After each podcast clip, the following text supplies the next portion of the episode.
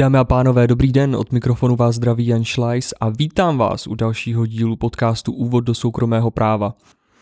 Tento podcast vám přináší Katedra občanského práva právnické fakulty Masarykovy univerzity v Brně. V dnešním díle se budeme bavit o rodinném a dědickém právu. Na úvod bych řekl, že zůstaneme u koncepčních otázek, ehm, do hloubky půjdeme spíše u otázek týkajících se eh, majetku. Se mnou jsou tu docentka Kateřina Ronovská, dobrý den. Dobrý den. A docent Filip Melcer, dobrý den. Dobrý den. Mě by zajímalo, jaké je místo rodinného práva v systému soukromého práva. Když se diskutovalo o novém občanském zákonníku, tak se neustále zmiňovaly jako tři hlavní instituty celého soukromého práva. A to je rodina, vlastnictví, smlouva. A Rodina je samozřejmě základ vůbec soukromého života a pokud občanský zákonník má být vlastně zákonník pro soukromý život, tak je úplně jasné, že, že i rodinné právo nebo právní úprava těchto rodinných vztahů eh, je integrální součástí eh, soukromého, respektive toho občanského práva jako základu, jako toho jádra soukromého práva. Ne vždycky tomu tak bylo.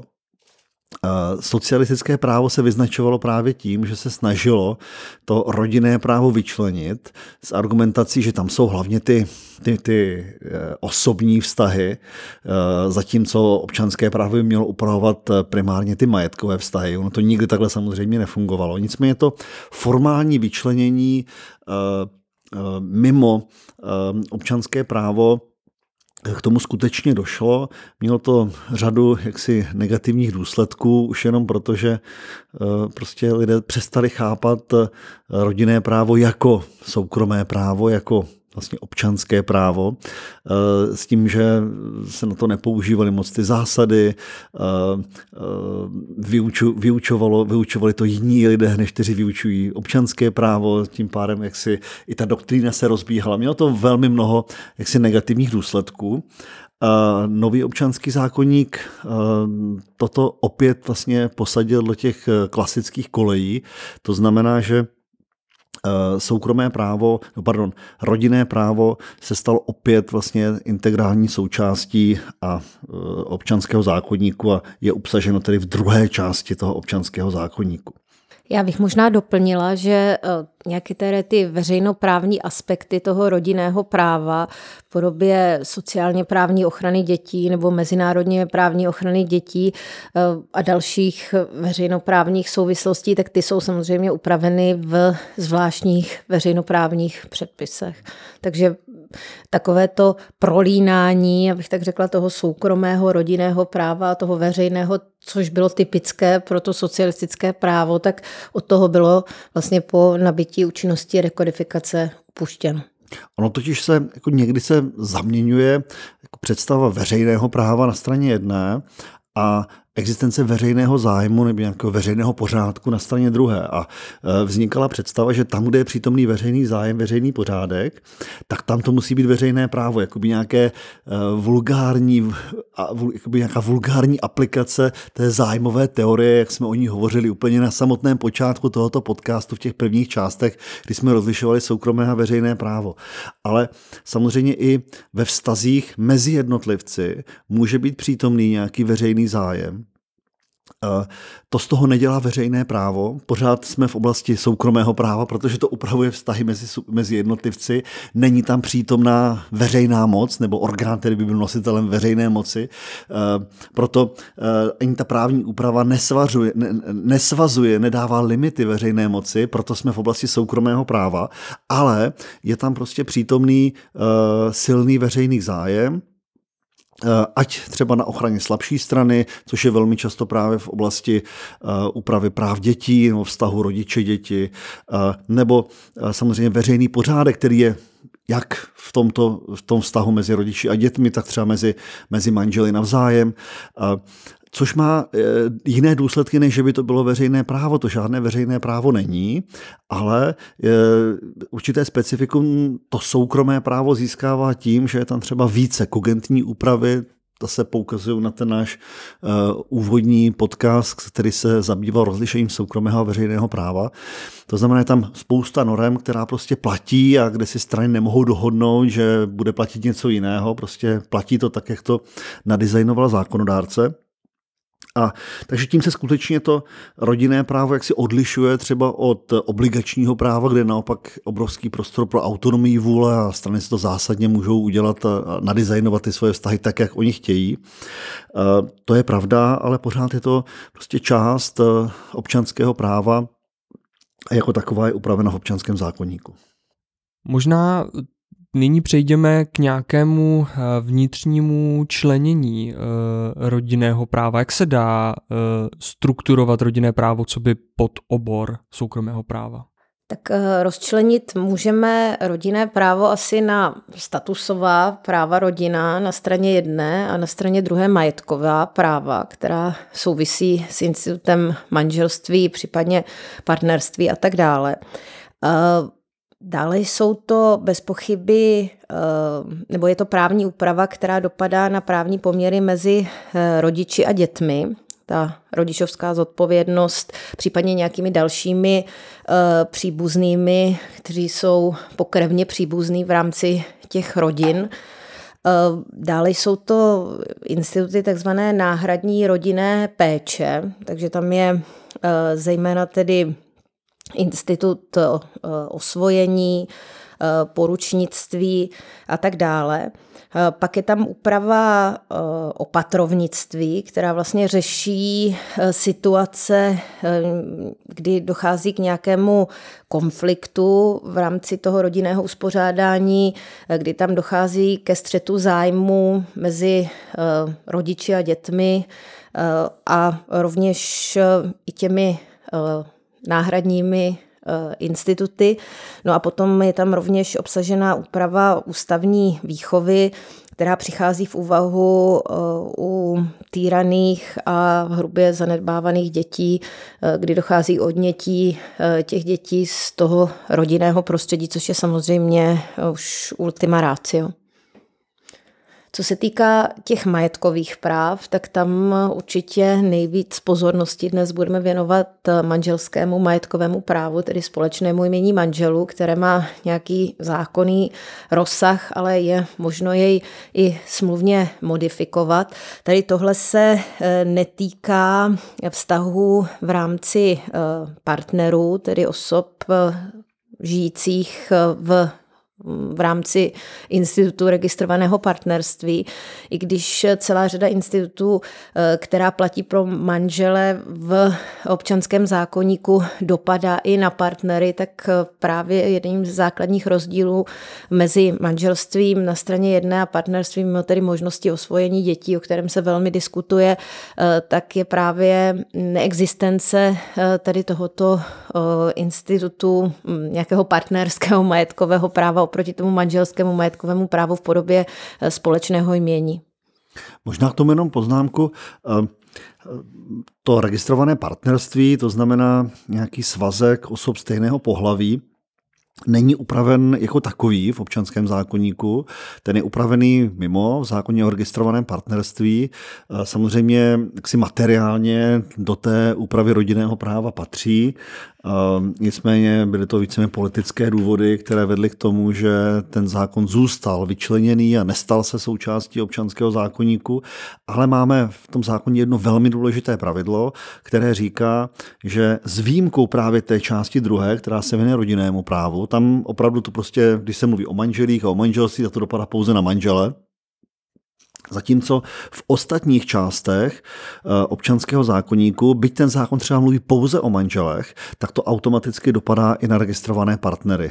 Jo, takže vlastně mimo oblast rodinného práva eh, v soukromém právu jsou už registrovaní partneři s těmi eh, manželi vlastně zrovnoprávnění, ale samozřejmě nebo ne samozřejmě, ale eh, v současné době je to tak, že ta úprava rodinného práva a které rodinně právních vztahů mezi manželi a, a, tak, a tak dále, tak to, je, to dopadá skutečně pouze na ty manžele a musel by tam být nějaký zásah zákonodárce, eh, který by případně ta práva rozšířil. Není rozhodně pravda, že by práva mezi manželi byla totožná s právy mezi registrovanými partnery. Tam prostě ta úprava je odlišná a je určitě naprosto legitimní právně politická diskuze o tom, eh, zda a případně do jaké míry je legitimní, aby ta právní úprava byla odlišná. Já bych možná ještě tady k tomu doplnila, že to je skutečně, protože aktuálně se to diskutuje, eh, možná jste zaznamenali v médiích právě diskuze o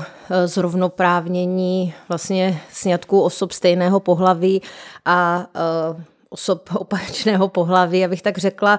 Tahle diskuze se nevede jenom v České republice, vede se celoevropsky, dalo by se říct celosvětově. Eh, v řadě zemí eh, severněji, západněji od eh, České republiky uh, už došlo někde již před delší dobou, někde před kratší dobou, někdy uh, legislativním zásahem, někdy zásahem třeba ústavního soudu, jako před pár lety v Rakousku v podstatě k zrovnoprávnění uh, a umožnění sňatku osob stejného pohlaví. U nás je to velmi citlivé téma, stále předmětem právně politické diskuze a je samozřejmě e, otázka právně politická, e, do jaké míry a jakým způsobem e, se bude tady tohle téma dále v České republice diskutovat a vyvíjet. Ukázkou toho, jak kontroverzní toto téma je, je rozhodnutí Rakouského ústavního soudu, který vlastně vyškrtnutím dvou slov z obecného zákonníku občanského, že muž a žena mohou Eh, uzavřít eh, manželství nahrazením dvě osoby mohou zavřít manželství, v podstatě eh, zásadním způsobem posunul diskuzi na toto téma v Rakousku a tady tento zásah ústavního soudu vyvolal velmi bouřlivou reakci jak v praxi, tak v akademických kruzích. A jenom bych zdůraznil, že v Rakousku to bylo vypuštěno z 200 let starého obecného zákonníku občanského takže tam se dá, dejme tomu, nějakým způsobem argumentovat o změně nějakých poměrů a byť to z začátku bylo vědomé rozhodnutí zákonodárce, tak za těch 200 let přece došlo k nějakému vývoji. Já se domnívám, že u nás by takovýto přístup absolutně neměl mít místo, eh, takovýto, takovýto zásah soudní moci, protože máme velmi čerstvý občanský zákonník, kde máme explicitní eh, hodnotové vyjádření zákonodárce. Eh, to, že prostě český zákonodárce nechtěl mít to takzvané manželství pro všechny, eh, je tam vyjádřeno na mnoha místech, například i eh, v tom ustanovení, které, které říká, že se, eh, že se to, ta úprava rodinného práva nevztahuje na registrované partnery. To znamená, podle mě v českých podmínkách, kdyby v této situaci soudy jak si sáhli k tomuto dotváření práva, tak už by to bylo v rozporu s principem dělby moci u nás by to mělo proběhnout standardní prostě právně politická debata ve společnosti a tu změnu by měl podle mě v naší podmínkách přinést parlament a ne soudy. Možná uh, pojďme se teď přemostit lehce k nějakým uh, základním zásadám rodinného práva, které jej ovládají, co by podobor soukromého práva. Tak eh, určitě základní zásadou je eh, ochrana rodiny a ochrana rodinného života, což je velmi taková fluidní kategorie. Ona vlastně ochrana rodinného života je garantovaná i Evropskou umluvou o lidských právech, ale eh, rozsah vlastně aplikovatelnosti tady tohohle základního principu, který byl vymezen v Evropské umluvě ve vztahu stát, eh, soukromá osoba eh, v rámci, v rámci ochrany rodinného života, eh, tak se tady v rozsah tady tohohle pojmu stále dotváří a cizeluje. Určitě souvisí s obecnou ochranou soukromí. Já možná ještě doplním mm-hmm. jenom k té, k té ochraně rodiny. To je vlastně na ústavní úrovni opravdu. Na úrovni vlastně toho občanského zákonníku, mezi vlastně těmi explicitně výjmenovanými základními zásadami, máme nad rámec toho ještě ochranu manželství. A to je jako hrozně zajímavá věc, když se pojďme do německého základního zákona, tak tam je ochrana manželství už vlastně na té ústavní rovině. A z toho se dovozují některé, zejména teda pro veřejného práva, se dovozují některé zásady. Například, že manželé nemohou být na tom daňově hůře než, než, než nesezdané páry. A pokud by byly, tak je tam prostor pro utváření práva, které má vlastně um, ty manžele postavit na jak si jim zvýhodnit tu pozici na stejnou úroveň, jako mají ty nesezdané, práv, nesezdané páry. My to u nás na ústavní rovině nemáme. Nicméně máme to na úrovni tedy toho občanského práva.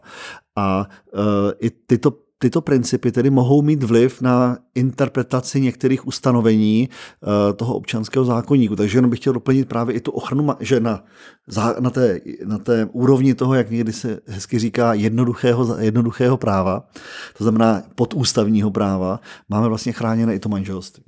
Pojďme si říct něco ještě k dalším zásadám, které nalezneme v rodinném právu. Jaké to jsou? Tak eh, určitě to bude zásada solidarity, která se prolíná celým tím rodinným právem a mm, tam vlastně to základní východisko je poměrně prosté. Prostě pokud s někým sdílím svůj život, tak musím strpět i určitá omezení. To se mm, zejména třeba v majetkové sféře to se projevuje například u výživného mezi manželi. Eh, určitě tam hraje roli ochrana slabší strany, která se nám nejvíce projevuje eh, potom ve vztahu rodičů a dětí, po případě těch institutů náhradní rodinné péče. Ochrana slabšího se projevuje rovněž eh, v principu ochrany nejlepšího zájmu dítěte který je formulován jednak eh, v úmluvě o právech dítěte a rovněž se promítá do toho platného českého práva v části druhé občanského zákoníku. Ehm, je to velmi neurčitý pojem, jehož eh, vlastně eh, interpretací se potom zabývá rovněž Český ústavní soud. Tam lze odkázat na související aktuální judikaturu. Další zásady, které se uplatňují v oblasti rodinného práva, tak bych zmínila ještě třeba zásadu dobrovolnosti uzavření manželství, zásadu eh, monogamie či rovnocenosti občanského a církevního eh, sňatku a rovněž i zásadu možnosti rozloučit manželství následně rozvodem. Pojďme si teď eh, říci něco o manželských eh, majetkových právech? Jaký je tam režim, jak funguje, jak to vypadá? Manželství samo o sobě, a to, co na první pohled nás napadne, tak jsou nějaká vlastně osobní práva mezi těmi manželi, že prostě vytváří nějaký osobní svazek mezi sebou, a mají vůči sobě nějaká vzájemná práva a povinnosti, ale eh, a ta práva a povinnosti ale nejsou pouze nějakého osobního rázu, ale mají majetkové důsledky. Jo.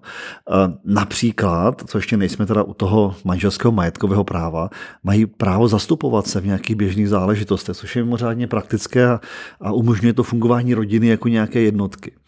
A Vedle toho ale se vždycky právní řády zabývaly otázkou, eh, jak to bude s majetkem, který jeden nebo oba manželé nabudou, eh, za, no mají, případně ho nabudou za trvání manželství. A eh, ta rodina totiž historicky nebyla jenom eh, jednotka emocionální, ale byla to do značné míry i jednotka majetková. Prostě rodina vytvářela nějakou, prostě nějaký majetkový celek. A, a poskytovala samozřejmě i jaksi eh, ta majet, ten majetkový základ poskytoval i potom oporu pro lidi pro členy té rodiny, které si, který se dostali do nějaké, nějaké špatné situace a, a tak dál. Naše právo na to dneska reaguje jednak institutem vyživovací povinnosti, který existuje mezi členy této, u této úzké rodiny, mezi manželi, mezi rodiči a dětmi, ale i mezi dalšími příbuznými. A, vedle toho ten právní řád byl postaven před otázku, jak to bude s tím majetkem manželů, jestli, co se s ním vlastně stane. A tam různé právní řády ve vývoji v historii na to reagovaly různým způsobem. Některé například na to reagovaly tak, že tím, že se ti manželé vzali, tak vytvořili jednotu jakoby nějakou, nějakou emocionální, duchovní, ale i majetkovou. To znamená, ten jejich majetek vlastně splynul. Vytvořil, byl to opravdu jako, jako princip nějakého společného jmění, že to, ten majetek, se kterým oba přicházeli do toho, do toho manželství, tak se stal majetkem společným. Já bych možná do toho vstoupila, jako to znáte z krásné literatury nebo z nějakých jiných jurisdikcí současných, že se prostě domlouvají sňatky právě z důvodu majetkových a nějaká emocionální stránka ta je v podstatě odsunuta až na nějakou druhou kolej, proti čemuž se samozřejmě ti mladí lidé v dnešní době zásadním způsobem vymezují. Jo? Takže jenom chci říct, že to má vlastně opravdu eh, to, ty majetkové poměry tam vždy historicky sehrávaly velmi dominantní roli. No, v historii neexistovalo nějak, něco jako sociální zabezpečení, nebo to bylo velmi, velmi omezené ve, stavu, ve srovnání se současnou dobou a tam v podstatě ta rodina byla opravdu ten, ten první a poslední vlastně záchyt, eh, záchrana, záchranná síť, i sociální záchranná síť pro členy té rodiny. A dalším extrémem, jako když jsem vzpomněl na ten uspořádání těch majetkových vztahů, a dalším extrémem, a u nás to existovalo vlastně za, za obecného zákonníku občanského, že vlastně manželi, že tam žádné společné mění nebo žádný společný majetek vznikat nebude. Že prostě každý si přibere svůj vlastní majetek, nakládá se svým majetkem a tak dál. A Toto ale mělo určité poměrně velké problémy, protože když se podíváme na tradiční rodinu, a já budu o té tradiční rodině mluvit z toho důvodu, že ona samozřejmě měla vliv, ta tradiční představa rodiny měla vliv na formování těch pravidel, které, kterou tu tradiční rodinu vlastně upravovaly. A tradiční rodina byla taková, 19. století a dříve, že máme zde ženu, která se primárně stará o tu domácnost a o děti a máme tam muže, který zabezpečuje nějakým způsobem obživu, chodí do zaměstnání, do práce a tak. A i ty tehdejší právní řády říkají, no dobře, ale ta žena tím pádem nemá žádný příjem, ale ona se stará o tu rodinu, tak musí mít právě zabezpečeno, že se nějak musí podílet na těch příjmech toho, toho manžela. A případně, a to až později samozřejmě, docházelo k tomu, že se připuštily rozvody, že to manželství mohlo skončit. A teďka byla otázka, jestli jestli ten, který se staral o tu rodinu, o tu domácnost, tak jestli z té rodiny odejde vlastně bez ničeho, s argumentem, no nic si nevydělal, nic nedostaneš, nebo jestli se ta rodina bude brát jako jeden, jako jeden celek, jedna jednotka, kdy, bylo, kdy byly rozdělené práce, rozdělené role v té rodině, ale oba dva se podíleli na fungování té jednotky jako celku. A to znamená, jestli z té, z té rodiny při jejím rozpadu, dejme tomu, odnese i něco z toho, co tam přinesl ten druhý, protože ten, eh, který se staral o tu domácnost, vlastně umožňoval tomu druhému, aby vůbec do té práce mohl chodit, do toho zaměstnání mohl chodit, aby mohl, mohl vydělávat. A výsledkem toho u nás je vlastně od 50. let takový model, který vychází, ono se tomu říká jaksi model vlastně jaksi pořádání eh, eh, příspěvků, no přínosů. A náš princip je postavený na tom, že Manželé to, co nabývají, a to jednotlivě, anebo oba dohromady, zatrvání manželství, tak vytváří jejich společný majetek. To znamená, ta, ta aktiva, která nabývají, se stávají společnými. Existují tam nějaké výjimky, to nevím, jestli má smysl o tom nějak se bavit, asi ne. Ale to, co nabude jeden nebo oba manželé za trvání manželství, tak je jejich společné. A současně, zatím jsme si povídali něco o aktivech, ale máme i pasiva, současně eh, se řeší i, jak to bude s těmi dluhy, a to znamená, eh, co bude s dluhem, který jeden manžel nebo oba manžele eh, nabudou zatrvání manželství. Tam už to tak, jak si zaplať pámbu podle toho nového práva, tak přímočaré není. Tam už v případě, kdy ten dluh nabude jeden manžel bez souhlasu druhého manžela, tak se v zásadě společným dluhem nestává. Odpovídá za to pouze ten jeden manžel, který ten dluh nabil. Za starého občanského zákonníku to bylo formulováno jinak. A bylo to formulováno tak, že vlastně jakýkoliv dluh nabitý za trvání manželství, byť jenom jedním z manželů, se stával společným dluhem. A to byly ty obrovské problémy, kdy jeden si bez druhého, bez souhlasu druhého vzal úvěr, potom se ti manželé rozvedli, ten, ten, ten druhý manžel o tom vůbec nevěděl o existenci tohoto dluhu. A pak za ním přišli věřitelé a řekli, milí tady manželi, ale tvůj druhý manžel si vzal tady nějaký úvěr, nesplatil ho, to je i tvůj dluh, to není jenom jeho, jeho dluh a ty, ty za ten dluh odpovídáš úplně stejně. Takže to už podle nového práva zdaleka takto, takto možné není. Celému tomu institutu říkáme společné jmění manželů. Eh, to slovíčko jmění je tam velmi důležité, protože jmění zahrnuje jak aktiva, tak pasiva. To znamená, dává se tím najevo, že to, co je společné, je, jsou nejenom ta aktiva, ale jsou to i ty, ty společné dluhy. Byť ty společné dluhy jsou jaksi jenom omezeně. Ne každý dluh nabitý za trvání manželství, ale zejména buď to, když to nebudou oba dva společně, nebo když to nebude jeden z nich, tak potřebuje se souhlas toho druhého. A toto, takže to, jak, jak to právo odpovídá na tu původně položenou otázku, jeden vydělává, druhý je doma, no to právo na to vydělává tak, že to, co vydělá ten manžel v té práci, a mluvím opravdu o té, o té takoby tradiční rodině, nechci se teďka poučit do toho, že to může být stokrát jinak, jo, ale uh, tak to, co vydělá, tak se stává součástí společného jmění, to znamená je ve vlastnictvím obou dvou těch manželů. A v případě, kdy dojde do, do, ke konci toho manželství, uh, buď to v důsledku rozvodu, ale i v důsledku úmrtí jednoho z manželů, a pak se to vypořádává v rámci dědického řízení, tak s tím nakládáme jako s majetkem, který, který náleží oběma dvěma a v případě, v případě ukončení toho manželství eh, vlastně každý z těch manželů má právo na nějaký podíl eh, v zásadě jakoby na polovinu. U nás totiž platí pravidlo, že přínos obou dvou těch manželů, pokud si řádně vykonávají své funkce, ať si je rozdělí vlastně jak, jak chtějí, klidně to může mít tu tradiční podobu, že jeden chodí v práci, druhý se stará o děti, nebo oba dva chodí do práce, a jeden vydělává méně, druhý vydělává víc. Prostě oba ty přínosy jsou zásadně rovnocené.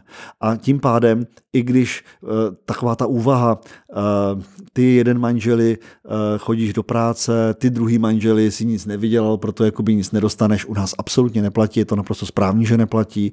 Uh, I ten manžel, který se stará o chod té domácnosti, tak má stejný podíl na tom na tom vydělané majetku jako ten, který, který na jehož výplatní pásku to, to, to bylo vyplaceno. Podobně, když jeden vydělává výrazně více, než vydělává druhý z manželů, tak oba dva mají vlastně na jakoby, jim náleží oběma společně a stejným dílem jim náleží vlastně příjmy obou dvou těchto, těchto manželů.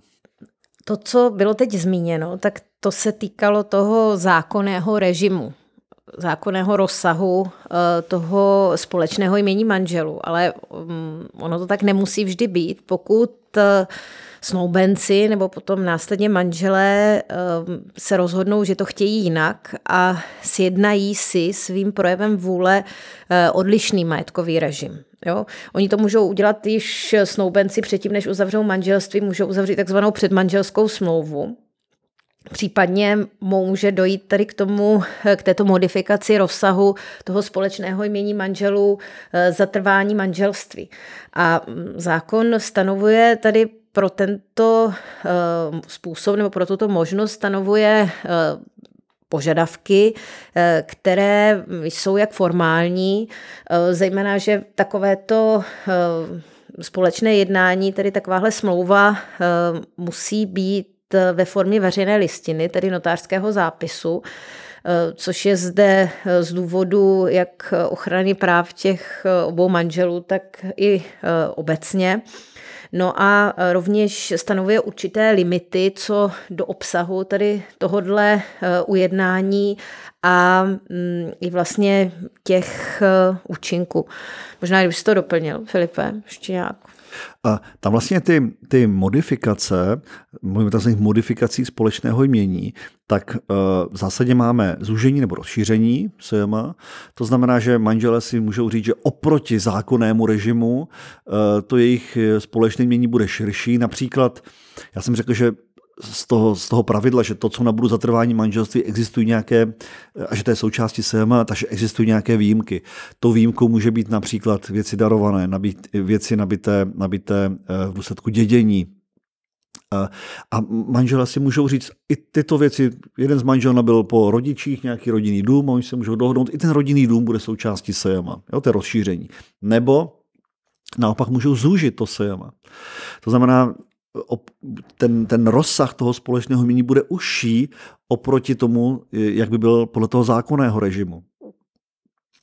Dokonce si dneska mohou sjednat režim oddělených mění. To znamená, můžou si vlastně sjednat, že vlastně žádné společné mění mezi nimi vznikat nebude. Že každý bude nabývat pouze do výlučného, bude se zavazovat pouze jaksi eh, k výlučným dluhům. Eh, k tomu mimochodem ještě poznamenám, samozřejmě můžete říct, no dobře, ale co chudá ti věřitele, kteří se spolehají na tom, že zaváže se jeden manžel a ehm, že bude mít eh, ten věřitel možnost to vymáhat i vůči tomu druhému manželu, který třeba má jaksi větší majetek a tak dál. Eh, existuje dneska eh, registr smluv o manželském majetkovém režimu, který vede notářská komora. A pokud eh, je to do tohoto, nebo seznam těchto smluv, pokud je to do toho veřejného seznamu se tato modifikační smlouva zapíše, tak působí i vůči třetím osobám, což je jaksi velmi, velmi důležitý, velmi důležité. Eh, současně ti věřitelé tam mají nějaký možnost nahlédnout, mohou si ty informace zjistit a současně ti manželé jsou chráněni potom vůči třetím osobám. A pak máme ještě jeden hrozně zajímavý institut, který jako si v praxi se málo používá ale je hrozně zajímavý. A to je vyhrazení si vzniku společného jmění manželů ke dní zániku manželství. Uvědomme si to, a to je strašně divné, protože někdo řekne vlastně, proč to dává smysl, to manželství, to, to sejem po, po dobu trvání manželství neexistuje. Potom vlastně okamžikem uzavření, e, zániku manželství ten institut vlastně vznikne, ale pouze na takzvanou logickou vteřinu, protože on vlastně okamžitě zanikne. On vlastně vznikne a hnedka zanikne. Říkají, no proč to je, k čemu to je dobré? A má to velmi jako dobrý efekt. A zaprvé si uvědomme, že to SEM, budeme mluvit o, ne o společném manželství, ale zkráceně SEM, jak taková ta právnická hantýrka, tak to SEM plní několik funkcí. Jedna z těch funkcí je, že zatrvání manželství, tím, že to je společný ten majetek, tak manželé o tom majetku rozhodují společně. Což samozřejmě chrání jednoho i druhého manžela před tím, aby ten, ten druhý s tím majetkem nenakládal nějak extrémně nehospodárně, prostě dává mu tam to jeho slovo. Současně to ale přináší komplikace, protože k řadě úkonů, který s tím majetkem eh, nějak, nějak, nějak disponujete, tak potřebujete souhlas toho druhého, ten druhý může být eh, někde se nacházet jinde, může to komplikovat tu situaci, takže to samozřejmě jako může být i překážka pro nějakou akčnost jednání toho, toho manžela. A druhým, eh, to, to, druhou tou funkcí, takže první věc je jak se podílet se na správě toho společného majetku a druhou tou funkcí, já to řeknu zjednodušeně, je právo na jakýsi vypořádací podíl. To znamená, když to skončí, když manželství skončí, tak mám právo něco si z toho odnést. Ten vypořádací podíl. A ten klasický institut CMA plní obě ty funkce. Zabezpečuje tu společnou zprávu po dobu trvání manželství a současně při případě zániku manželství to oběma těm manželům dává ten vypořádací podíl. A tady to vyhrazení si vzniku se ke dní zániku manželství vlastně tu první funkci vypouští a za, ale garantuje současně tu druhou funkci. To znamená, po dobu trvání manželství, každý si jede na svém, každý si nepotřebuje souhlas druhého manžela, když potřebuji s tím, co jsem viděl, nějak dál nakládat, je to moje, nakládám si s tím samostatně. Ale v případě, když to manželství zanikne, tak vlastně ono se v jedné vteřině se rozšíří na všechny věci, které by byly součástí společného mění, kdyby k té modifikaci nedošlo. To znamená, by se rozprostře na ty věci, které jsou v majetku manželů a současně um, byly nabity za trvání manželství. A ty jsou potom vypořádány. To znamená, to, ten, ten druhý režim umožňuje vlastně e, naplnit tu funkci toho vypořádacího podílu. Jo. Samozřejmě je to, má to jednu, jeden, celé, celé SEM má jeden veliký problém a to je právě to vypořádávání.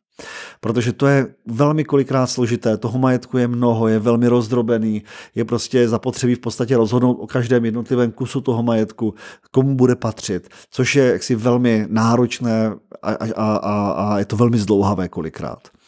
A existuje ještě jeden model. Já si myslím, že i ten jako je u nás v nějaké, v nějaké podobě je možné ho si, ho, si ho sjednat. Ale to je nad, absolutně nad rámec tady tohoto podcastu. A to je model, který by se mně hrozně líbil, kdyby u nás existoval jako v budoucím právu někdy jako ten, jako ten zákonný, zá, základní. A to je režim, který dneska najdeme v Německu, který funguje podobně jako režim eh, vyhrazení si vzniku se ke dní zániku manželství. Ale s tím rozdílem, že na konci, když to manželství končí, tak nevzniká společné jmění. To znamená, to manželství se jaksi neroztáhne, na ty, pardon, to, to společné jmění nevznikne na, na, na všech těch věcech a nevzniká nám tam nějaký kvazi spoluvlastnictví, nebo spoluvlastnictví takzvané bezpodílové. Ale pouze vznikne pokud jeden manžel za trvání manželství nabil méně než druhý, tak to, o co nabil méně, se rozdělí na polovinu a vznikne pouze pohledávka toho manžela, který získal méně, vůči tomu, který získal více, aby mu to vyplatil. To znamená, nemusí se nic vypořádávat, nemusí se nic jaksi rozdělovat, každý si nechá to svoje, ale ten, kdo má víc, tak musí půlku z toho, o co má víc, musí vyplatit tomu druhému manželovi. Je to výrazně jaksi jednodušší, jednodušší model. Já vidím, že uh, Filipovo oblíbené téma společné vění manželů, takže se nám trošku rozpovídal, ale myslím, že to vůbec není na škodu.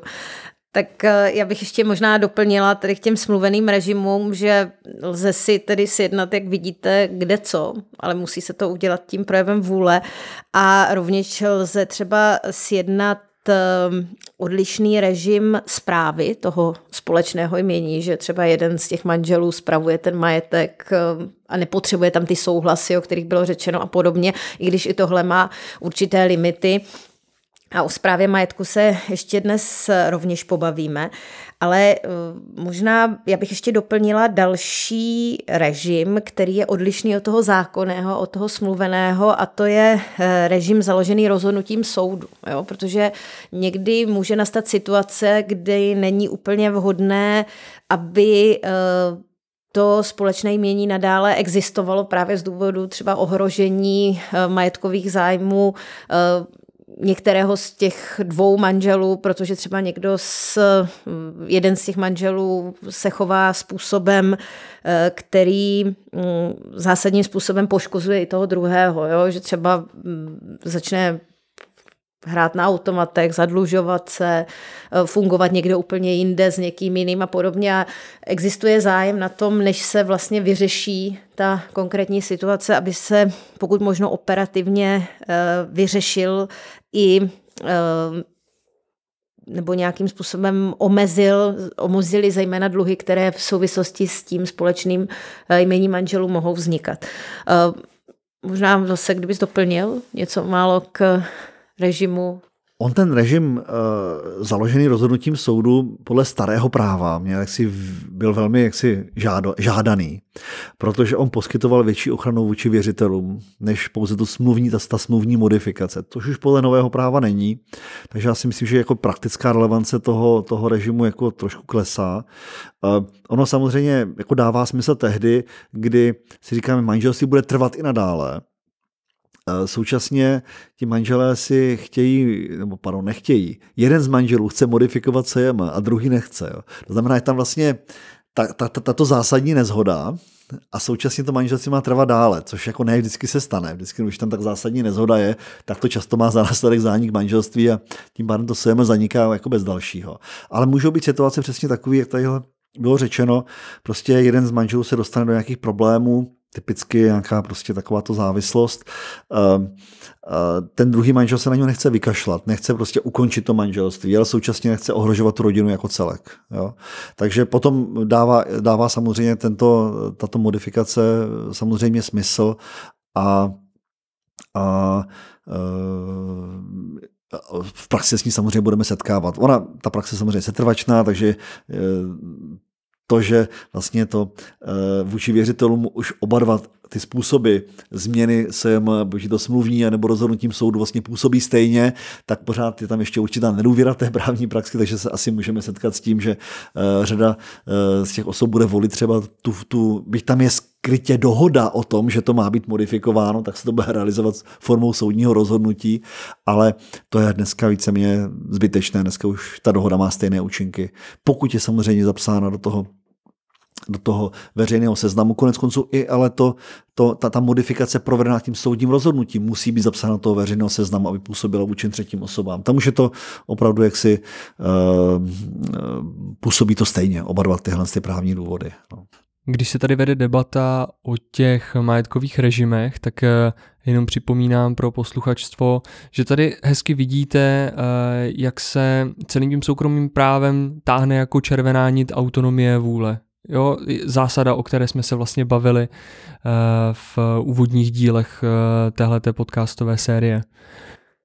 Já bych možná ještě doplnila vlastně úplně jako poslední věc k tomu rodinnému právu, které jsme vzali tak trošku eh, z rychlíku, eh, že opravdu mm, pro rodinný život jako neexistují žádné modely, jo, že ty situace můžou být opravdu velmi různé a že to právo se snaží hledat tu cestu a pomáhat v podstatě k nějakému optimálnímu nastavení eh, těch právních poměrů, které v souvislosti s tím fungováním v rámci té rodiny vznikají, což eh, díky právě autonomii vůle se asi daří právě pokud tam ten prostor pro ně je.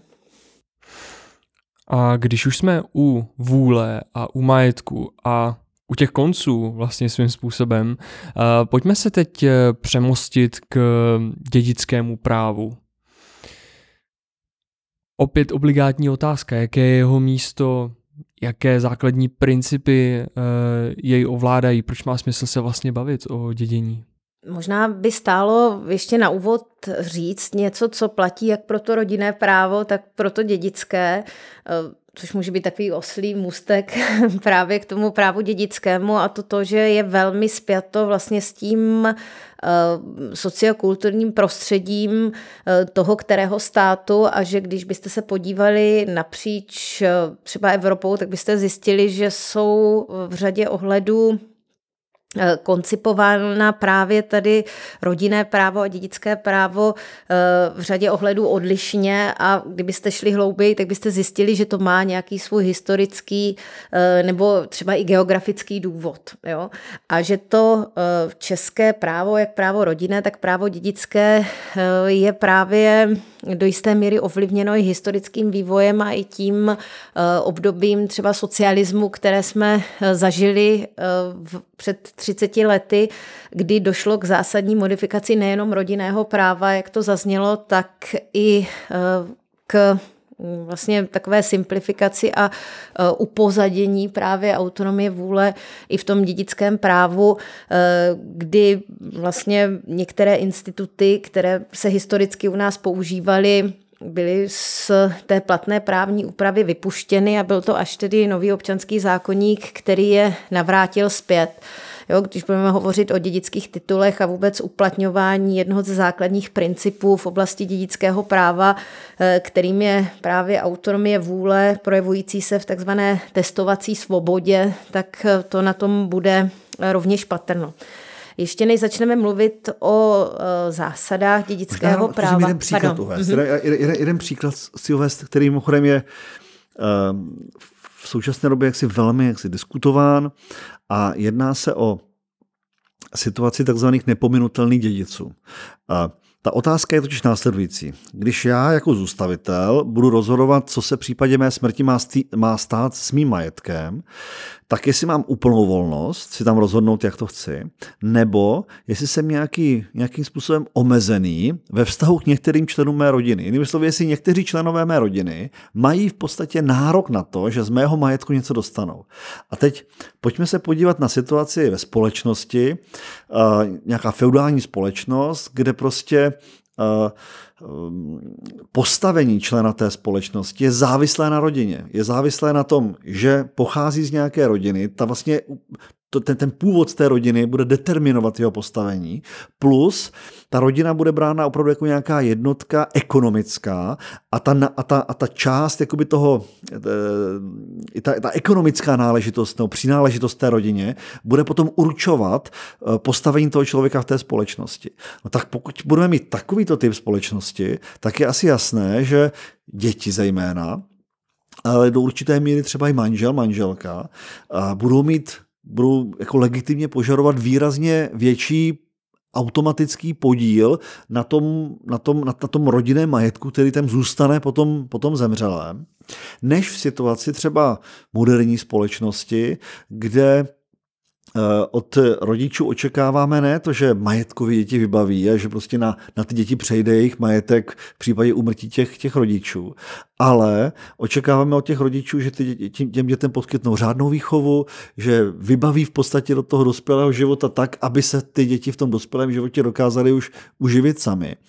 A potom, eh, když je dítěti 40-50, tak už vlastně funguje úplně jako samostatná jednotka a pak už, eh, když se ptáme, jestli ten 40 50 musí mít nárok na majetku jeho 75-letých rodičů, no tak ta odpověď bude už asi úplně jinak, nebo nebude tak automatická, jako v případě, já nevím, jaké té feudální společnosti.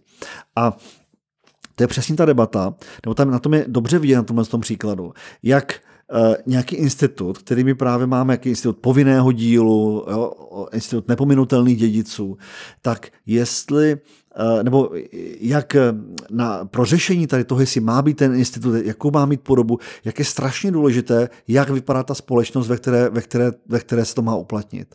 A jak ty společenské podmínky se obrovitánským vlastně způsobem promítají potom do potřeby té, té právní úpravy. Jo? A dneska, protože my máme ještě, no měli jsme ten povinný díl, měli jsme ty nepominutelné dědice jako v nějaké přísnější podobě, dneska se to jejich postavení výrazně jaksi oslabilo, těchto nepominutelných nepominutelných dědiců a vedla se třeba při přijímání nového občanského zákonníku se vedla debata, jestli vůbec mají být nebo nemají být. Existuje řada právních řádů, kde něco jako nepominutelný dědic dneska absolutně neexistuje. A v anglosaském právu se s ničím takovým nesetkáme. A takže je otázka, je to relikt nějakého, nějaké, nějaké staré doby, nebo to dává smysl ve stávajících společenských podmínkách. Jo? Ta, ta provázanost s, tě, s, tou, s tou společností, té právní úpravy s tou společností je tady a s těmi společenskými představami je tady asi opravdu výrazně intenzivnější, než prostě uh, pravidla o tom, která mají platit u kupní smlouvy nebo u smlouvy o dílo. A hlavně ty úvahy bývají uh hodnotové a mm, jsou opravdu, eh, v té společnosti existují skutečně velmi rozdílné názory na to, jak by ta právní úprava měla vypadat. Jestli by spíš měla být preferována ta autonomie vůle toho vlastníka majetku, který ten majetek nakumuloval a předává eh, další generaci, anebo jestli by se zde měla uplatňovat spíše ta rodinná solidarita a to vlastně přecházení toho majetku v rámci té rodiny, třeba i na bázi eh, právě zákonné dědické sukcese nebo eh, ochrana nepominutelných dědiců. A tady tohle je zase ještě širší úvaha eh, o správě majetku, protože mimo dědické sukcese, kde tedy hlavním a tím zásadním spouštěcím mechanismem je smrt toho Eh, vlastníka majetku, toho zůstavitele. Mimochodem smrt má eh, velmi zásadní právní následky. My jsme trošičku to zmínili v podcastu, když jsme se bavili o právních skutečnostech. Je to objektivní právní skutečnost, která má za následek mimo jiné právě nastoupení uh, účinků dědického práva a té dědické sukcese, ale zůstavitel nebo vlastník majetku on může v rámci své vlastnické svobody tím majetkem nakládat uh, už zatrvání života i pro případ smrti. Jo. Takže zná právo uh, některé uh, instituty, které přímo tady tohleto zajišťují, ať už je to třeba darování pro případ smrti nebo možnost zřízení svěřenského fondu za trvání eh, života pro případ smrti nebo třeba ustavení nějaké nadace nebo nadačního fondu pro případ smrti, takže těch možností je celá řada. A eh, samozřejmě záleží na tom vlastníkovi majetku, který z těch nástrojů vlastně využije, nebo jestli je srozuměn s tím, že po jeho smrti nastoupí zákonná dědická sukcese, kterou on nevyloučí tím, že udělá něco za trvání života. Buď pořídí nějakým takovým alternativním instrumentem zprávy majetku, abych tak řekla, nebo ještě jsme nezmínili závěť, dědickou smlouvu jako další dědické tituly, anebo jestli to nechá být a bude nastupovat dědění ze zákona. Tady ta úvaha je velmi důležitá a souvisí právě s tou autonomií vůle, protože když si uvědomíme, eh, že většinou, eh, když má vlastník nějaký majetek, který tvoří nějakou eh, jednotu, je to třeba nějaký nějaká nemovitost, nebo je to třeba obchodní podíl v nějaké obchodní korporaci, tak má třeba zájem na tom, aby zůstala pokud možno zachována jednota toho vlastnictví v tom smyslu, že pokud eh, začnu nějakou takovou hodnotu rozdělovat na kousky a začnu dělit ty jednotlivé dědice podle uh, nějakých těch dědických podílů, tak ten majetek většinou ztrácí hodnotu. A většinou ti vlastníci toho majetku mají zájem na zachování uh, integrity takovéto věci a zachování jednotnosti toho vlastnictví. A proto volí ty alternativní instituty, že například vyčlení takovou část svého majetku nebo ten majetek do nějakého instrumentu, který je přežije. Typicky třeba právě nástroj eh, svěřenský fond, který je typickým nástrojem pro zprávu majetku eh, i tady s těmito implikacemi pro případ smrti, nebo třeba právě eh, v podobě nějakého pro i soukromé účely založeného nadačního fondu. Ale je to celé o tom, že si tohle musí, pokud to ten vlastník toho majetku chce, tak tohle musí udělat tím svým projevem vůle. To je jedna možnost. Další možnost je, že svým projevem vůle eh, uspořádá ty majetkové poměry pro případ smrti pomocí eh, institutu dědického práva. Typicky závěti nebo dědické smlouvy. Eh, ten princip druhý, o kterém již byla zmínka, tedy nějaká ta solidarita v rámci rodiny se právě projevuje jednak v tom uh, dědickém právu zákonem, myslím zde dědiní ze zákona, kdy ten, uh, kdy ten zůstavitel neprojeví svou vůli jinak a projevuje se rovněž právě již v zmiňovaném institutu nepominutelných dědiců, o kterém se možná ještě taky dneska zmíníme. Chceš to nějak doplnit, Filipe? Ne. Takže eh, to je další princip, takže máme princip eh, testovací svoboda, autonomie vůle, rodinná solidarita a ještě bych zmínila možná eh, vlastně ten jeden další důležitý moment, že tím rozhodným okamžikem je smrt toho zůstavitele, nicméně to mm, vlastně vypořádávání pozůstalosti eh, v rámci dědického řízení se potom eh, děje eh, za asistence státní moci, kdy vám v pozici vlastně soudního komisaře, je to soudní řízení nesporné, pozůstalostní, kdy vám v pozici soudního komisaře, kdo vypořádává to dědictví, vystupuje notář, který je vlastně povolán k tomu, aby provedl ty dědice až na konec toho dědického řízení a potom vlastně zpětně ke smrti zůstavitele uh, oni nabývají uh, ta práva a nejenom práva, ale i povinnosti, protože to je taky důležité zmínit, že se nedědí jenom majetek, ale dědí se i dluhy toho zůstavitele, což je velmi důležité si uvědomit a e, že se vlastně tímhletím způsobem garantuje, že to vypořádání proběhne podle pravidel, které jsou tím zákonem stanoveny. Jo? Takže tady ta nějaká asistence té veřejné moci při vypořádávání toho dědického práva tam e, má jakýsi význam i pro e, zachování veřejného pořádku v tomhle ohledu. A ještě jsem chtěla zmínit, že ta autonomie vůle kterou jsme zmínili u toho eh, zůstavitele, tak eh, není jenom na straně toho zůstavitele, ale i na straně těch oprávněných, těch potenciálních dědiců, kteří mohou nebo taky nemusí to dědictví přijmout, protože oni mají možnost již zatrvání života toho zůstavitele dohodou, smlouvou s ním se zříci toho svého dědického práva, mohou odmítnout dědictví v rámci dědického řízení, mohou učinit další vlastně projevy, které budou směřovat třeba k omezení těch dluhů, které by měly být součástí toho Eh, dědictví a tak dále. Takže eh, chci zdůraznit, že ta autonomie vůle je na obou stranách, jo? aby to bylo i v nějaké rovnováze, aby tam nemohlo eh, dojít k nějakému nepřiměřenému zatížení právě třeba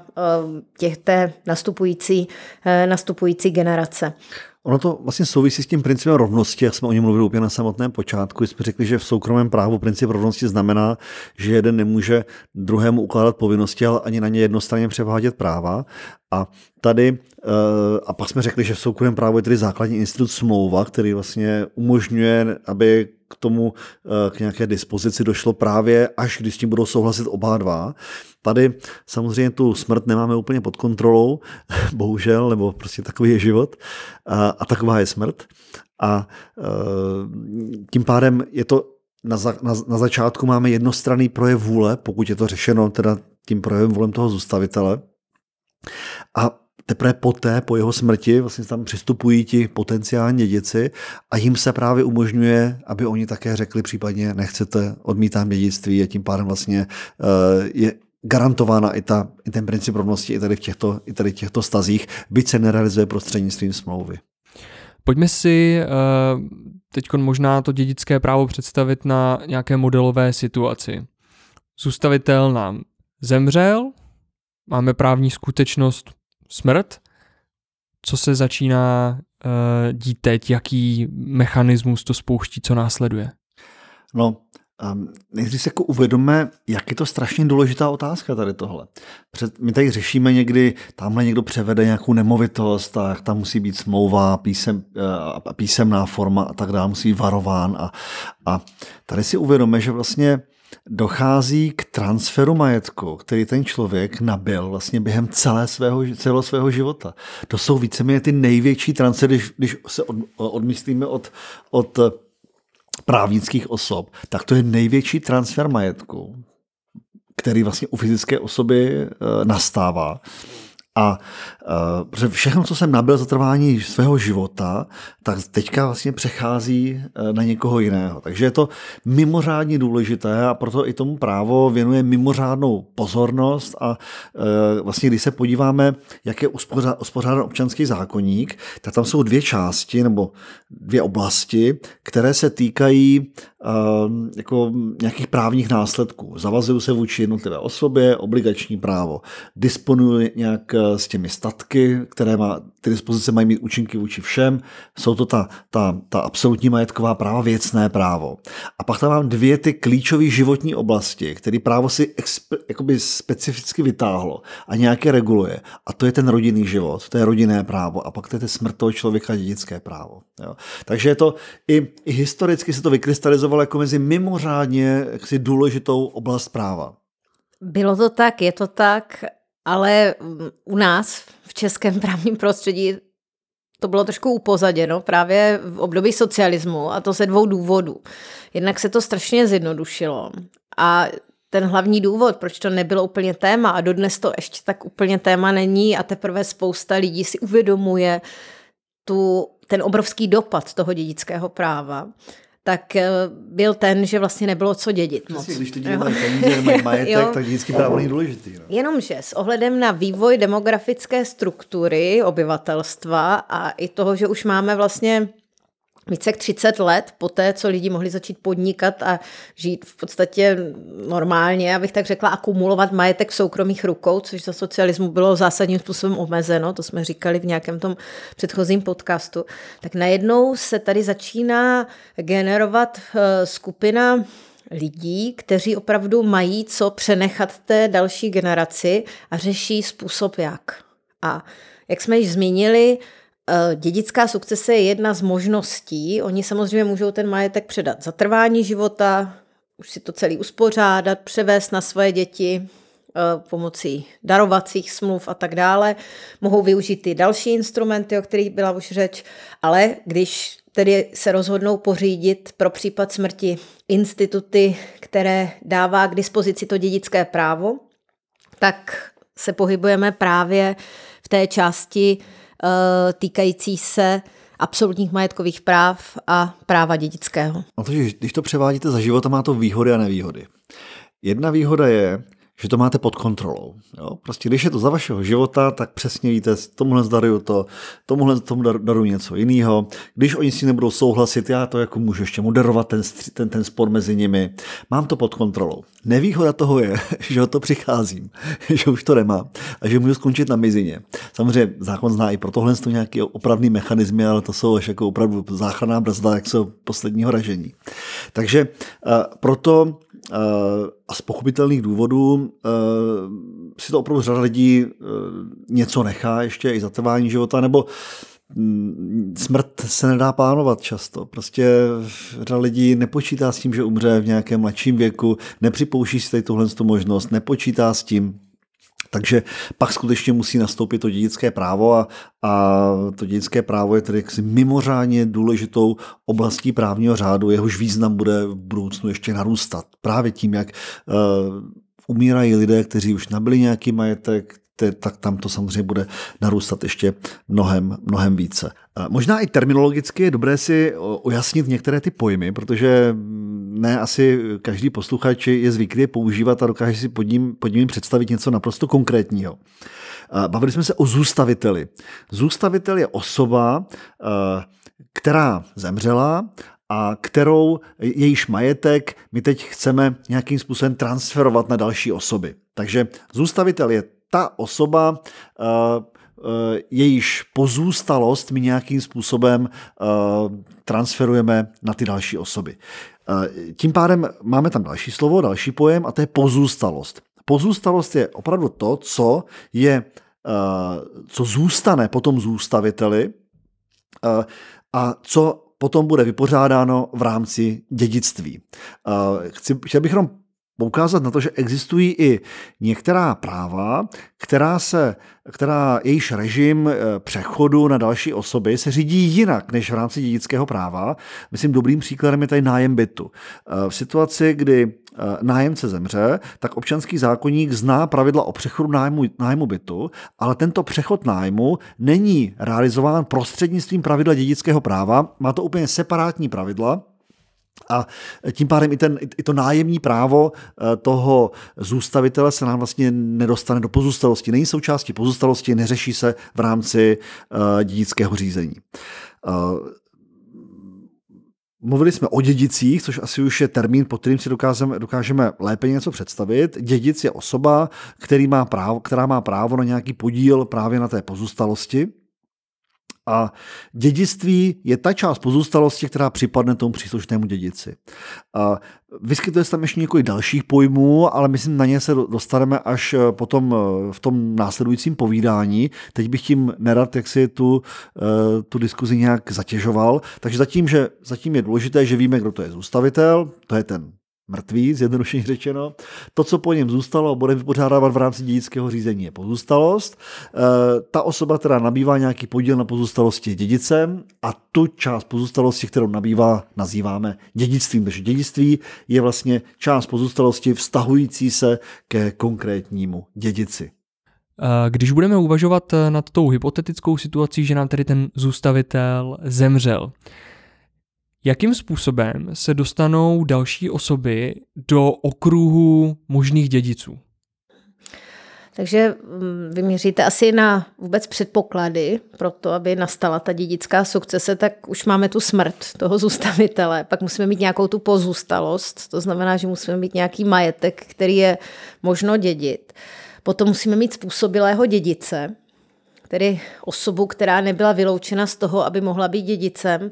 No a potom musíme mít takzvaný dědický titul, což je vlastně, eh, vlastně to, na základě čeho dochází k té dědické sukcesi.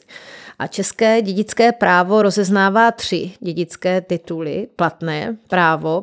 Předchozí právní úprava znala pouze dva tituly. A eh, těmi třemi dědickými tituly jsou jednak dědická smlouva, která je nejsilnějším dědickým titulem.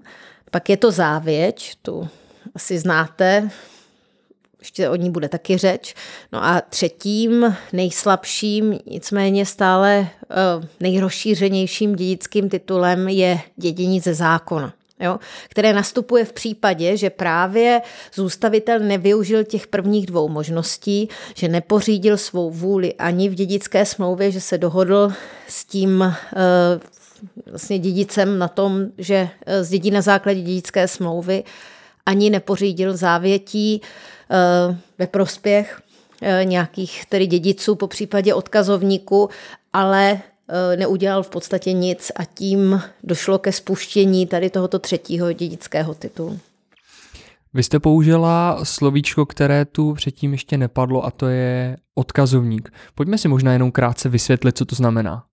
Uh, za staré právní úpravy vlastně všechno byly dědicové. Kdokoliv nabýval něco z pozůstalosti, byl dědicem. Dneska je to trošku strukturováno a dneska my říkáme, že je osoba, která nabývá určitý podíl na pozůstalosti a tato osoba ale současně odpovídá za dluhy. To je dědic. Jo? Velmi důležité postavení dědice je ten, který opravdu nejenom, že nabývá ta aktiva, ale odpovídá i za pasiva, odpovídá i za dluhy zůstavitele. A je možné vedle toho, že Eh, zůstavitel určí, že některá osoba dostane jenom nějaké individuální statky, jo? individuální věc nebo nějakou finanční částku a že má být vlastně dostat takhle tu jednotlivou, zjednodušeně řečeno, jednotlivou věc, ale nebude dědicem, nebude mít podíl na pozůstalosti a nebude odpovídat za dluhy. A má to, toto prosím vás má pro někoho jaksi velmi zásadní důsledky. Já řeknu jeden příklad, na kterým je úplně, úplně zřejmý, jak je to strašně důležité. Já spolupracuju s jedním muzeem a Teď si představte, že někdo vlastní nějakou sbírku obrazů a jeden velmi cený obraz se rozhodne, že po jeho smrti má nabít to muzeum. A ten obraz může stát, já nevím, 10 milionů korun. A kdyby eh, to muzeum se stalo dědicem tohoto obrazu, mělo postavení dědice, znamená to, že by odpovídalo za dluhy, tak je to samozřejmě obrovský průšvih. Protože sice jako muzeum může mít spoustu majetku, spoustu ceností, ale nemá peníze. Jo. Muzea z pravidla u nás bohužel prostě nemají peníze. Takže uh, i když by ten odkazovník nebo ten, ten, ten člověk nabýval, jak to bylo podle starého práva, pouze do výše ceny nabitého dědictví, tak v tomto případě bude odpovídat za 10 milionů korun. Ten věřitel přijde do toho muzea a řekne, milé, milé muzeum, tadyhle ten, kdo vám odkázal ten odkaz, ten obraz, tak mě dlužil 10 milionů, já to chci po vás. A to muzeum nemá jako nemůže začít rozprodávat sbírky. Je to obrovský problém, který může, může v rámci toho muzea nastat. A proto muzeum je akceptovatelnější, že ten obraz vůbec nedostane. Že prostě, OK, nebudeme to tam mít.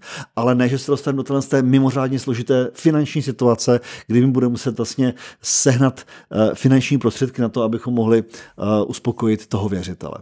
A pro toto muzeum je daleko akceptovatelnější právě to, to postavení toho odkazu. A ten odkaz je, je samozřejmě tím, že neodpovídá za dluhy, tak eh, je v určitém eh, ohledu znevýhodněn. Například, pokud prostě je ta pozůstalost předložená, tak dochází ke krácení těch odkazů. Jo? Takže, takže eh, to není o tom, že by ten odkazovník neodpovídal za dluhy a tím pádem jak si mm, mohl udělat na věřitele dlouhý nos. Vůbec ne. V případě, kdy ta pozůstalost nebude postačovat k uspokojení těch věřitelů, tak ten odkaz zeberou třeba i. Ale seberou mu jenom ten odkaz. Nebude muset vlastně odpovídat celým svým majetkem za, za, za dluhy těch věřitelů. Takže to je podle mě to je, to je poměrně praktický institut, tady toto, který samozřejmě má, svou, má své historické eh, kořeny. Eh, dřívějšku to mělo ještě jaksi významnější eh, opodstatnění než v současnosti, právě tím, že to měla být osoba, která neměla se podílet na tom rodinném mění jako takovém, neměla mít, nemělo být jakoby na ní přecházet ta, ten rodinný majetek jako takový se všemi šéf se všemi právy a povinnostmi s těmi spojenými, ale to někdo, kdo měl získat nějakou majetkovou hodnotu. Jo. A, takže dneska nové právo už zase zná institut odkazu. Odkaz je vlastně e, to ustanovení tím odkazovníkem a zná institut toho odkazovníka, což je osoba, která také nabývá něco z pozůstalosti, ale nabývá z té pozůstalosti, aniž by měla tato osoba postavení dědice, což se prakticky projevuje zejména v tom, že neodpovídá za dluhy toho zůstavitele. A ten odkaz může být zahrnut jak do závěti, tak může být zahrnut do dědické smlouvy. Jo, že někdo třetí má dostat nějakou věc z té pozůstalosti. No, ale musí to být pouze na základě projevu vůle toho zůstavitele, není to automaticky ze zákona. Dědicem se můžete stát automaticky ze zákona, odkazovníkem ne.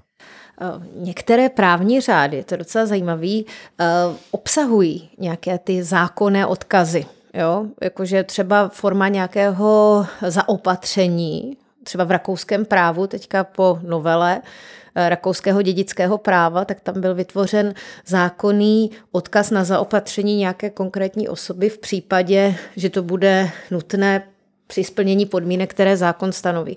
Ale něco takového my nemáme. My máme sice taky právo na zaopatření, které lze nazírat možná jako něco podobného, ale rozhodně to není koncipováno jako eh, odkaz v pravém slova smyslu. Před chvilkou tady padlo, že odkaz eh, může být jaksi vtělen do dědické smlouvy nebo do závěti. Eh, pojďme si o těchto dvou institutech říct něco blíž. Um, takže tím, zákon říká, nejsilnějším dědickým titulem je dědická smlouva. Uh, ta jak si omezuje toho um, zůstavitele budoucího, její zatrvání jeho života s tím, že uzavře smlouvu, kde povolá někoho za dědice či odkazovníka.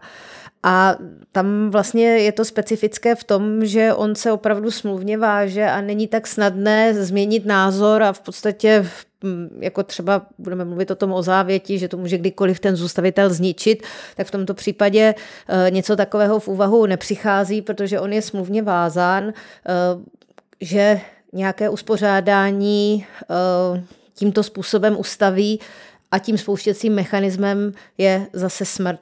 S tím, že negarantuje, jaký ten majetek eh, bude předmětem eh, toho dědění, to všechno záleží, jak dlouho bude žít a podobně, takže má to své výhody, má to své nevýhody.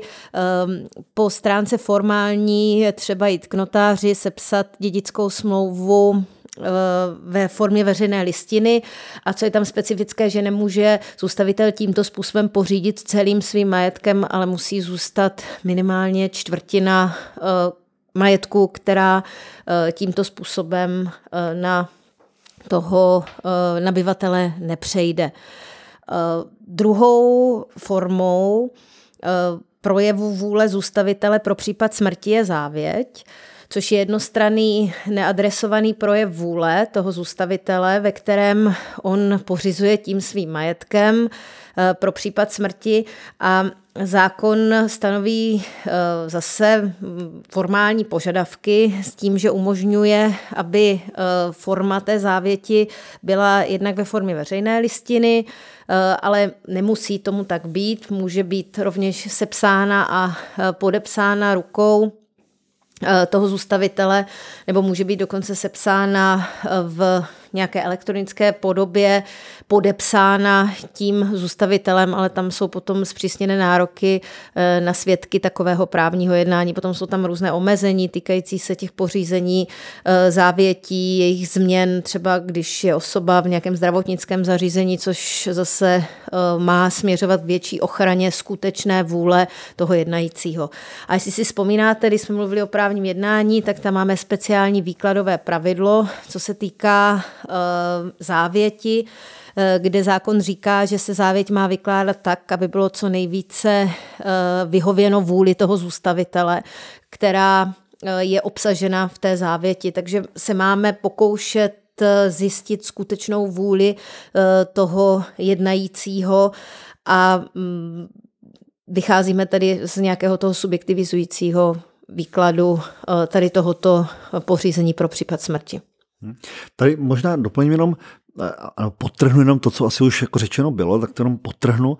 Eh, my máme mm, jednání, právní jednání, kterým ten zůstavitel nakládá se svým majetkem pro případ smrti. Mluvíme o tzv. posledních pořízeních, to je možná nějaký dobrý termín eh, si, si, si zapamatovat. Paní docentka tady mluvila, že pořizuje, o, tak to je přesně ono, to je to pořízení, poslední pořízení. A to může být teda buď teda smlouva, anebo jsou to jednostraná poslední pořízení. A ta jednostraná jsou právě ta závěť, nebo ještě máme jeden, kterému říkáme dovětek. A dovětek, přes závětě nějaké to poslední pořízení, kterým já určuji jako zůstavitel, kdo bude mým dědicem. Tam v závěti musí být řečeno, kdo bude dědicem. Ale může tam být navíc ještě řečeno, že tam bude nějaký odkaz nebo nějaké podmínky. Zatímco dovětek vlastně funguje velmi podobně jako závěť, ale nemusí obsahovat určení dědice, tam stačí, že bude ten odkazovník nebo nějaké další podmínky tam mohou být a tak dál. A ta jednostranná pořízení pro případ smrti, a to je také asi velmi důležité říct, jsou jednostranně odvolatelná. Jo. Na rozdíl, a tady je právě obrovský rozdíl od té dědické smlouvy. Dědickou smlouvu já nemůžu jednostranně zrušit. Já se zavážu, že, že, že někdo bude to je špatné slovo zavážu, tam žádný závazek nevzniká. Ale já tou dědickou smlouvou eh, povolávám někoho za dědice, to znamená v případě mé smrti tato osoba bude mým dědicem, a prostě zase se můžeme dohodnout, že to společně zrušíme, ale já to jednostranně zrušit nemůžu. Tak když použiju závěť, případně dovětek, takže ta jednostraná pořízení pro případ smrti jsou také kdykoliv jednostranně odvolatelná. A, a právo má potom nějaká pravidla, například, že to, to, to odvolání může být taksi explicitní, ale může být i tím, že pořídím novou závětí, která je v rozporu s tou původní a potom jakoby ta původní je v rozsahu, ve kterým je uh, v rozporu s tou novější, tak uh, ta starší je v tomto rozsahu zrušena jo, a tak dál. Uh, takže může někdo pořizovat závětí každou chvíli, potom samozřejmě notář, který bude to dědictví Eh, projednávat, tak eh, holci budou muset porovnat, v jakém rozsahu ty předchozí závěti byly zrušené. Možná ještě jedna věc, taková jsme téměř praktická poradna, tak jedno, jedna možná informace. Eh, docela se vyplatí mít závěť sepsanou od notáře, a to z jednoho prostého důvodu. Pokud je sepsaná od notáře, tak se dostane do seznamu těchto závětí, kde se k ní dostane v případě umrtí té osoby kterýkoliv další notář. To znamená, ten zůstavitel má jistotu, že ta závěť se najde. Když ta závěť je napsaná pouze tím zůstavitelem a on ji má někde v šuflíku, tak se vystavuje určitému riziku, že ta závěť se nenajde. A to potom máme další institut, máme nepravého soudem potvrzeného dědice a to je kategorie, se kterou si hrajeme potom v rámci nabývání od neoprávněného a ten se musí vypořádat s tím opravdickým dědicem a tak dál a tak dál. Tady do, do, do toho nechci jít. Ale ale možná můžeme doporučit takové edukativní seriály, jako je třeba Succession na HBO Go. Tam se dozvíte o významu závěti v rámci vypořádání dědické sukcese spoustu zajímavých informací. A když slyším slovo na nože, ono se také říká, že vztahy mezi sourozenci se prokážou teprve v dědickém řízení. No. Tady už padlo, že eh, v případě pořízení pro případ smrti, tak eh, musí eh, zůstat, tedy při odkazu, zůstat čtvrtina jaksi nedotčena. Mě zajímá, proč právě čtvrtina? Jakým způsobem jsme se dostali k tomuto číslu? To je historické, to je vlastně už z doby římského práva a uh, byť tou dědickou smlouvou se vlastně omezuje ten zůstavitel ve své takzvané testovací svobodě, to je taky hezký test. Pořizujeme závětí, znamená, že testujeme, to nejsme, jsme vyplňovali nějaký test, ale testujeme.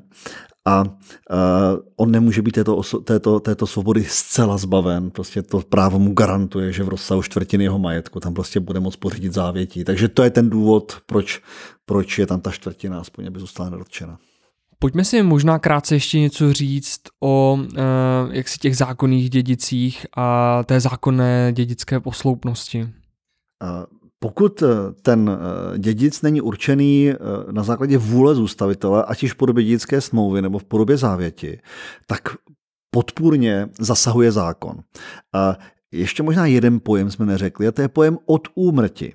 Od úmrť znamená, že v případě, že um, pro daný majetek podaném zůstaviteli není žádný dědic, není někdo, nikdo, kdo by po něm dědil, tak nastupuje stát, ten majetek připadá státu v podobě od úmrti.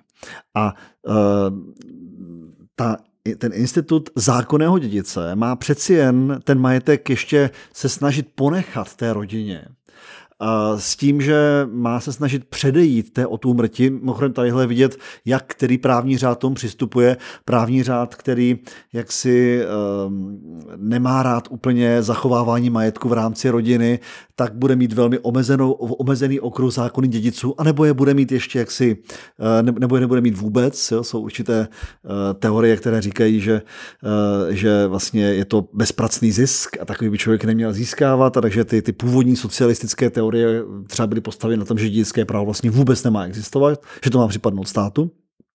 A, a, Já doplním, byl tam pokus v Rusku v roce 1917, ale neosvědčilo se jim to. Všichni svůj majetek se snažili prohrát v kostkách nebo propít za trvání života. svého života nebo převést, takže se to úplně neosvědčilo. Hmm.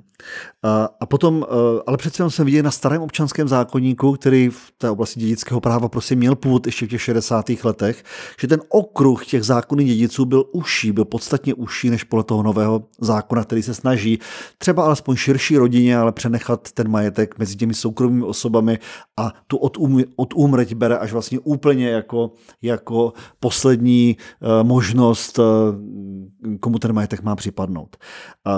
Takže když nemám závěť, nemám dědickou smlouvu, tak se musím podívat do zákona na tzv. zákonnou posloupnost a ta funguje na tom principu, že zákon stanoví určité třídy dědiců.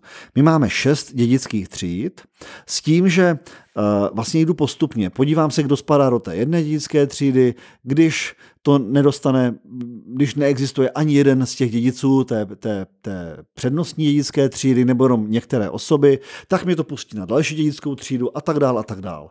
A je to postaveno na, na myšlence, že ten majetek má připadnout jaksi pokud možno té úzké rodině, těm nejbližším pozůstalým, potom zůstaviteli a když nejsou ti, tak to má připadnout hold prostě na to další. Takže bez, nebudeme tady probírat všechny dědické třídy, ale třeba první dvě bych ukázal, eh, bych uvedl s ně, i s některými jaksi perličkami. Eh, první dědická třída eh, znamená děti a manžel, každý rovným dílem. To znamená, když zůstavitel zanechá dvě děti a manžel a manžela, tak každý má jednu třetinu. Podotýkám, že je tady naprosto rovnocený přístup ke všem dětem. Nehrajeme si na manžel, z manželství, manželské, nemanželské děti, z prvního manželství, z desátého manželství, prostě dítě jako dítě. Já bych tady možná poznamenala, že ovšem nejdřív by mělo dojít k vypořádání společného jmění manželů a teprve co jak si připadne tomu zemřelému manželovi, tak to se teprve dělí na ty třetiny. V tom případě, jak bylo zmíněno, dvě děti a manžel, protože uh, některé právní řády zase třeba v zahraničí uh, nevypořádávají v případě smrti nejdříve nějaké manželské majetkové právo, protože ho třeba vůbec nemají tímto způsobem koncipováno a proto třeba uh, mají ty poměry uh, u těch nepominutelných dědiců nastavený jiným způsobem. Takže vždycky je třeba zkoumat, uh, a říkám to proto, že se to týká i právních řádů, které jsou nám velmi blízké a s ohledem na uh, migraci lidí po Evropě do jiných jurisdikcí, tak tam bude velmi významné právě i dědické právo zahraniční. V případě, že tam má osoba uh, pobyt a zemře tam, tak je docela možné, že se to dědické právo potom bude vypořádávat, nebo to dědictví bude vypořádávat podle právního řádu uh, té jiné jurisdikce, pokud nebude stanoveno jinak a to nám tam může hodit i z pohledu právě eh, zákonných eh, dědiců úplně eh, úplně jiný režim. Takže na to chci upozornit, že to může být i jinak a že tohle je české právo a tímto způsobem je nastaveno české právo a že to může být jinak jdeš na druhou. Tam je, tam je důležité opravdu říct, že vlastně my jsme si povídali o tom SEMA dneska a řekli jsme si, že to SEM je kromě jiného postaveno na právo na nějaký vypořádací podíl v případě zániku a do toho dědictví jde jenom ten takzvaný, to je prostě ne, ne, jako není to technicky správné označení, ale myslím, že to je jako, jako ilustrativní označení vypořádací podíl. Prostě jenom toho zemřelého manžela eh, spadá do toho dědictví. To, co ten druhý manžel získá v rámci uh, toho vypořádání, tak tomu připadne jako část toho SM, která prostě jemu připadla. Takže ten manžel vlastně dostane část v rámci vypořádání SM, ne jako dědic, ale jako manžel a ta ta část SJM, která připadá na toho zemřelého manžela, tam nastupuje dědická posloupnost a tam ten manžel se objeví znovu, ovšem tady už v pozici toho dědice. Takže když nemám ani jedno dítě, všimněte si, může existovat manžel, ale nemám ani jedno dítě, tak spadám do Eh, druhé, eh, do druhé třídy dědiců. Zase já to tady velmi zjednodušuju, říkám dítě, mm, zákon rozlišuje mezi pojmem dítě a potomek. Jo. Dítě je skutečně pouze syn, dcera, zatímco potomek může být i vnuk, pravnuk a tak dále, vlastně veškerý vlastně uh, příbuzní v řadě přímé, kteří jsou děti a jejich děti a tak dále. Jo. Takže nedědí žádný potomek, a bez ohledu to, jestli je nebo není manžel, tak spadám do druhé dědické skupiny a v druhé dědické skup, skupině dědí právě ten manžel. Tam už má ale garantovánu alespoň polovinu. A potom tam e, dále žijí e, dědí zůstavitelovi rodiče a potom takzvané spolužijící osoby. E, mimochodem, může být tedy zajímavá situace, kdy někdo dlouhodobě žije se svou milenkou, ale nerozvedl se, nemá děti, no tak potom i ve druhé dědické skupině dědila manželka a milenka. Jo, pokud bude mít tu, tu pozici té spolužijící osoby. A tak dále, a tak dále. Myslím si, že nebudeme rozbírat ty všechny dědické skupiny, ale prostě na tomto principu eh, je to postaveno, až se dostanu k té šesté eh, třídě dědiců a tam pokud nikdo eh, není k dispozici, no tak nastupuje od úmrt státu. Já bych se ještě rád zeptal na pojem nepominutelného dědice. Co to znamená? Kdo to je? Nepominutelní dědici jsou děti, zůstavitelé a pokud by nedědili, tak jsou to jejich potomci a jsou to osoby, kterým je garantováno eh, právo na povinný díl z té pozůstalosti. Eh, jsou to osoby, které by neměly být vynechány eh, tím zůstavitelem, i když pořizuje pro případ smrti nějakým jiným způsobem, tedy tou závětí nebo tou dědickou smlouvou, nebo pokud zřizuje pro případ smrti svěřenský fond nebo nějakou fundaci, vždy by tam měly být brány v úvahu práva tady těchto osob. Eh, tady mm, už o tom byla řeč, že je vůbec otázkou, jestli tohle má místo v 21. století při uspořádání společnosti, ve které eh, vlastně nějaké zajištění na stáří je zajišťováno především tedy nějakým starobním důchodem a nějakým dalším eh, třeba Eh, sociálním systémem, takže to je vlastně nějaká obecnější úvaha, ale české právo garantuje tedy těm nepominutelným dědicům právo na ten povinný díl, který vlastně není ovšem něčím, že, že oni by měli, měli postavení dědiců, ale jsou v podstatě, i když to trošku mate, protože jste se mi ptal, kdo je to nepominutelný dědic, tak říkám, eh, nepominutelný dědic není dědic, což může leckoho překvapit, ta terminologie prostě nesedí, ale on je někdo, kdo má pohledávku za dědice. Takže on nemá právo na vlastně podíl z pozůstalosti, ale má pouze eh, právo na peněžní částku, která se rovná hodnotě toho jeho povinného dílu. Jo? Eh, je tedy osobou, která je věřitelem, dědice. Můžeme to i tímhle tím způsobem říct. A e, samozřejmě záleží na tom, jestli ten nepominutelný dědic hodlá nebo nehodlá to svoje právo na ten povinný díl vůči těm dědicům uplatnit. Může nastat situace, že třeba z důvodu toho, že eh, dostal něco už za trvání života od zůstavitele nebo nechce vlastně narušovat to, co eh, ten zůstavitel určil v závěti nebo v té dětské smlouvě, prostě se rozhodne, nedědím, nedědím. Ale pokud to právo uplatnit chce, tak jej může uplatnit jako právo na nějakou peněžitou, peněžité vyrovnání potom, eh, potom dědici. Což to nějak doplní?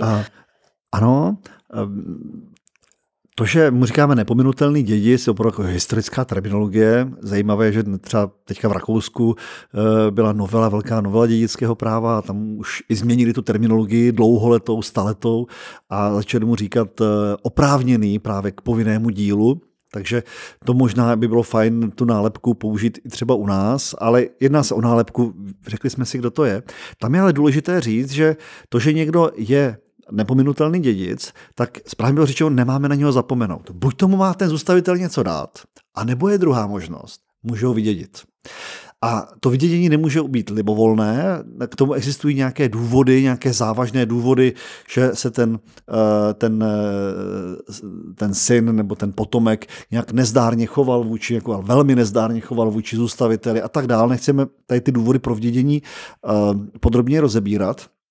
Ale v případě, že je tam naplněný ten důvod pro vydědění, tak ten zůstavitel může říct, já nechci, aby tento můj syn z toho a z toho důvodu dědil.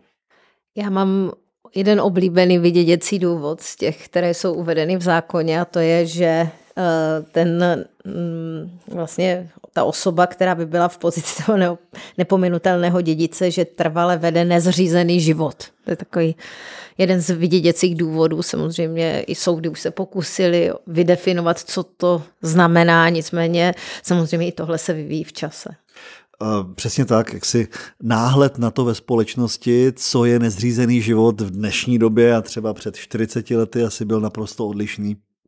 A proto jsou ale mimochodem ty pojmy takhle, takhle gumové a takhle vágní, aby byli schopni, schopni respektovat ten společenský vývoj, protože to je v podstatě pojem, který máme u nás, u nás v právu od toho uh, od začátku 19. století a, a ty, ty společenské představy se radikálně měnily. Ten pojem je pořád stejný, a, ale ta jeho, ta jeho pružnost vlastně dovoluje soudům na vývoj té společnosti uh, reagovat. Takže to je to vydědění. V případě tedy, že je tam ten důvod pro vydědění a zůstavitel ho vydědí, tak ten nepominutelný dědic nedostane vlastně vůbec nic.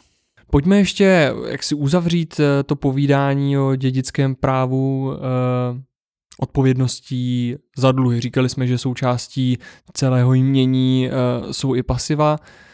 Jak je s nimi nakládáno v případě dědictví? Vlastně mm, ten dědic vstupuje do práva povinností toho zůstavitele, to znamená, přechází na něj i dluhy toho zůstavitele. A to je, pro někoho to může být taksi velmi samozřejmě nepříjemné, protože ne všechny dluhy eh, se ví a může se objevit nějaký věřitel s nějakými dalšími dluhy. Zákon ale to neupravuje tak, jak to bylo dříve, kdy platilo, že automaticky ze zákona se odpovídá za dluhy, ale do výše ceny nabitého dědictví.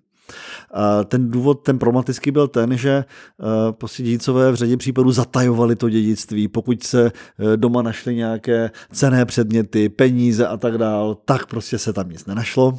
A tím pádem to bylo ale k újmě těch věřitelů. A dneska ten zákon tomu přistupuje tak, jak v řadě jiných právních řádů, ale odlišně, než to bylo dříve, a jak si diferencuje. Tím základním pojmem, který tam je, je takzvaná výhrada soupisu. Výhrada soupisu znamená, že se právě provede soupis té pozůstalosti, zjistí se, co tam všechno je.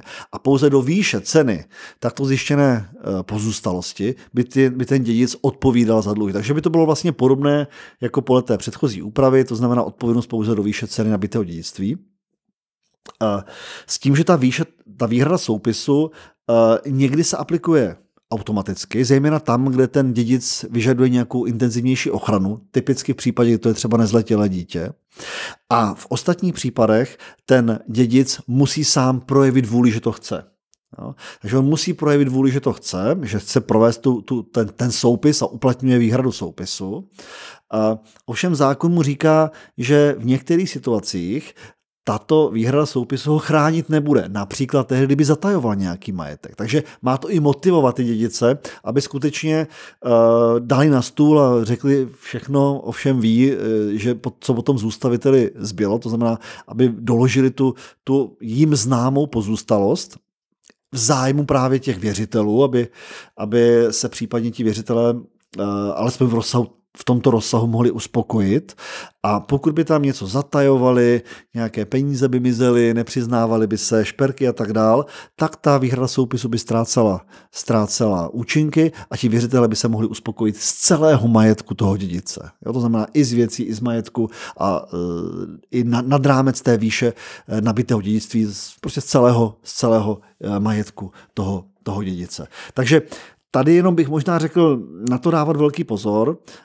Um, ono to zatížení těmi dluhy pro toho dědice může být velmi nepříjemná záležitost a uh, každý notář je povinen poučit ty možné dědice právě o možnosti uplatnění výhrady soupisu a tuto možnost bych doporučoval tím dědicům, velmi dobře zvážili.